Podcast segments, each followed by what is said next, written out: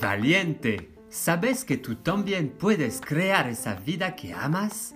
¿Te gustaría liberar tus miedos, recuperar tu poder y transformar tu vida para siempre? Somos Julian e Inma. Inma es española y yo soy francés. Y tras vender parte de lo que teníamos para vivir una vida sencilla y libre, viajando en una autocaravana, nos asentamos para cumplir nuestro más grande sueño en contacto con la naturaleza. No estamos solos. Recibimos personas de todo el mundo que vienen a ayudarnos y disfrutar de la alegría de este precioso cortijo andaluz. Compartir todo lo que hemos aprendido en la transformación que nos ha llevado de una vida convencional a la libertad del viaje y el contacto con la naturaleza es nuestra misión.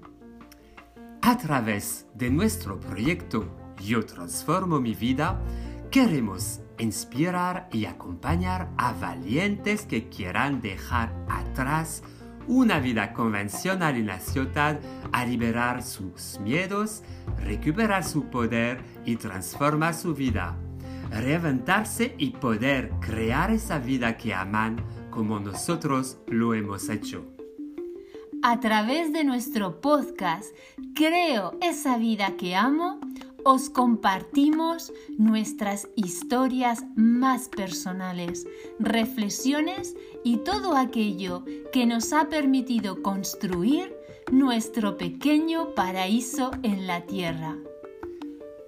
Tú tienes el mismo sueño, pero has perdido el ánimo, la energía y no sabes cómo superar los obstáculos que te impiden alcanzarlo.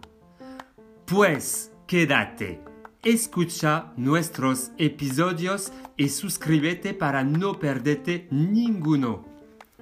Vamos a compartir todas las herramientas que nosotros mismos hemos utilizado para que puedas dejar atrás los viejos programas y limitaciones del inconsciente, crear tu propia realidad y vivir una vida libre, abundante y llena de sueños cumplidos.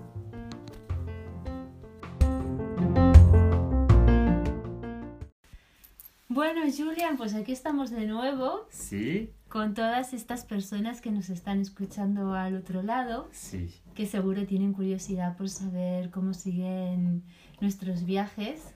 Sí. Ya el segundo año con el permiso de conducir. Eso es, hablamos ah, en el episodio de antes de superar nuestro miedo. El segundo año fue también en esta dirección para Inma, para yo, para continuar a viajar y a descubrir cosas nuevas. Así es, el segundo año dimos la vuelta a parte de Europa. Sí, he elegido de viajar en toda la Europa, hacer una especie de bucle para descubrir otros países y otra cultura. Ahí comenzamos por Francia. Sí, y continuamos en el este de Europa. Llegando hasta Polonia. Mm, Rumania un poquito de Ucrania también. Sí. Y bueno, pues eh, para mí el viaje fue una forma de superar no solamente fronteras, sino límites que yo había puesto en mi cabeza porque posiblemente mm, me, había llegado esta información de, las películas o de, un conocimiento de la historia, pero para mí era una parte de Europa que quedaba un poco como en la oscuridad. Entonces fue una gran sorpresa, sobre todo Rumanía. La, la verdad que te, he tenido un, un, momento en Rumania muy espectacular, porque es como Europa, pero antigua. Sí. La gente vive un poquito al lado de la modernidad en este momento. He, he encontrado gente muy, muy simpática, he pasado tiempo con personas de Rumania muy fuerte, muy agradable. Sí, era curioso porque no es, sobre todo en las zonas rurales, no están acostumbrados a ver gente que viaja en autocaravana. Y entonces ellos que vivían en contacto con la naturaleza de una forma humilde, podríamos decir, pensaban que nosotros no teníamos casi de nada y nos daban un montón de cosas. ¿Te acuerdas? Leche, huevos, embutidos. Entonces, sí, la verdad es que fue una gran sorpresa. Yo recuerdo quizás uno de los momentos que más me ha emocionado del viaje fue la visita de aquellas iglesias en madera Oh, sí. que estaban todas mm, pintadas.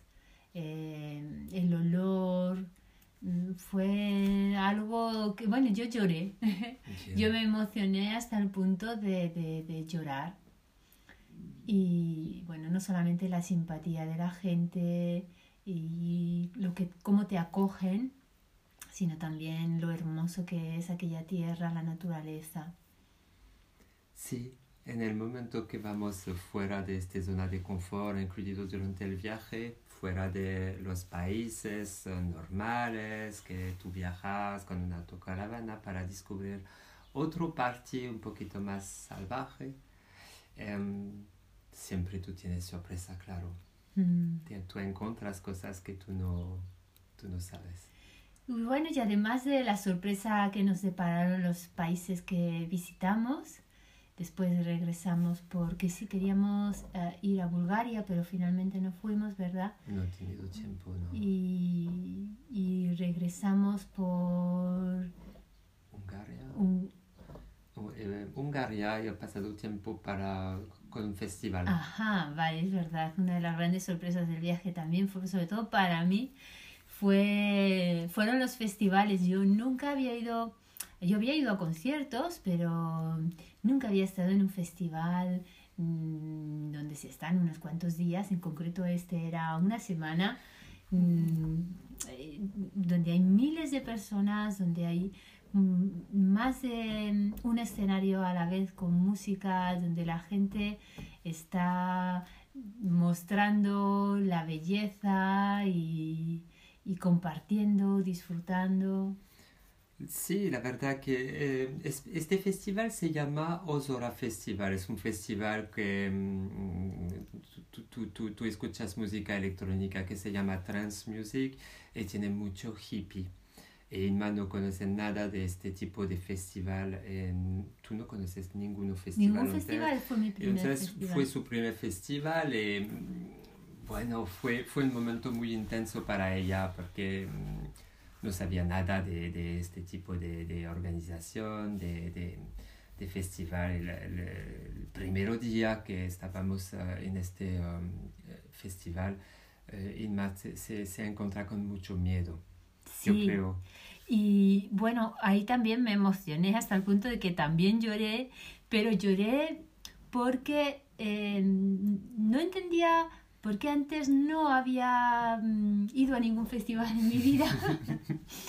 lloré de- en este caso un poco como de rabia, ¿no? Como diciendo, pero bueno, esto existe y ¿por qué yo no he disfrutado antes un festival? Había mucho miedo también, había un miedo El prejuicio puede ser. prejuicio también, Prejuicio. prejuicio, eh, bueno, pues eh, ahí allá las personas que quieren, pues toman drogas y, y yo no había tenido contacto con el mundo de las drogas porque cuando estudié psicología, claro, hay que tener en cuenta que estudié psicología ya hace más de 25 años, una de las asignaturas pues era sobre drogas y las drogas pues no, no eran buenas. Entonces, pues yo no había tenido contacto con ese mundo y bueno, ahora ya respetando cada uno que haga lo, lo que quiera, pero es una opción también para, para disfrutar. Entonces esa libertad que yo vi allá, la belleza, eh, el compartir y bueno, eso la verdad es que mm, no estaba en mi cabeza. Entonces en este viaje ha supuesto un salir de mi zona de confort desde luego y encontrarme en escenarios que yo antes no había vivido y enfrentarme también a prejuicios que, que antes yo no había enfrentado. Oh, claro, el primer día en este lugar, Inma me dice, yo no quiero estar aquí más, quiero ir fuera de la zona del festival. Eh, yo creo que ella fue asustada sobre la gente desnudada, la música fuerte, eh, todo este anima, esta energía, esta persona que viaje libre con todo, es, una cosa nueva, fue una cosa nueva para ti, es mucho, mucho asusto. Eh.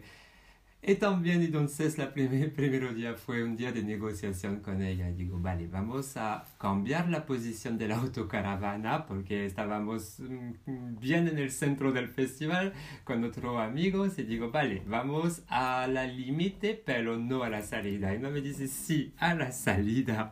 Digo, no. Está siempre dentro del festival pero un poquito más fuera. Bueno, pero como era un festival largo, al final eh, ya mm, no me quería marchar. Mm, ya le cogí el gusto a, a, bailar. Claro, para mí este tipo de música, pues es verdad, está, hay unos, un, equipo de sonido estupendo, entonces...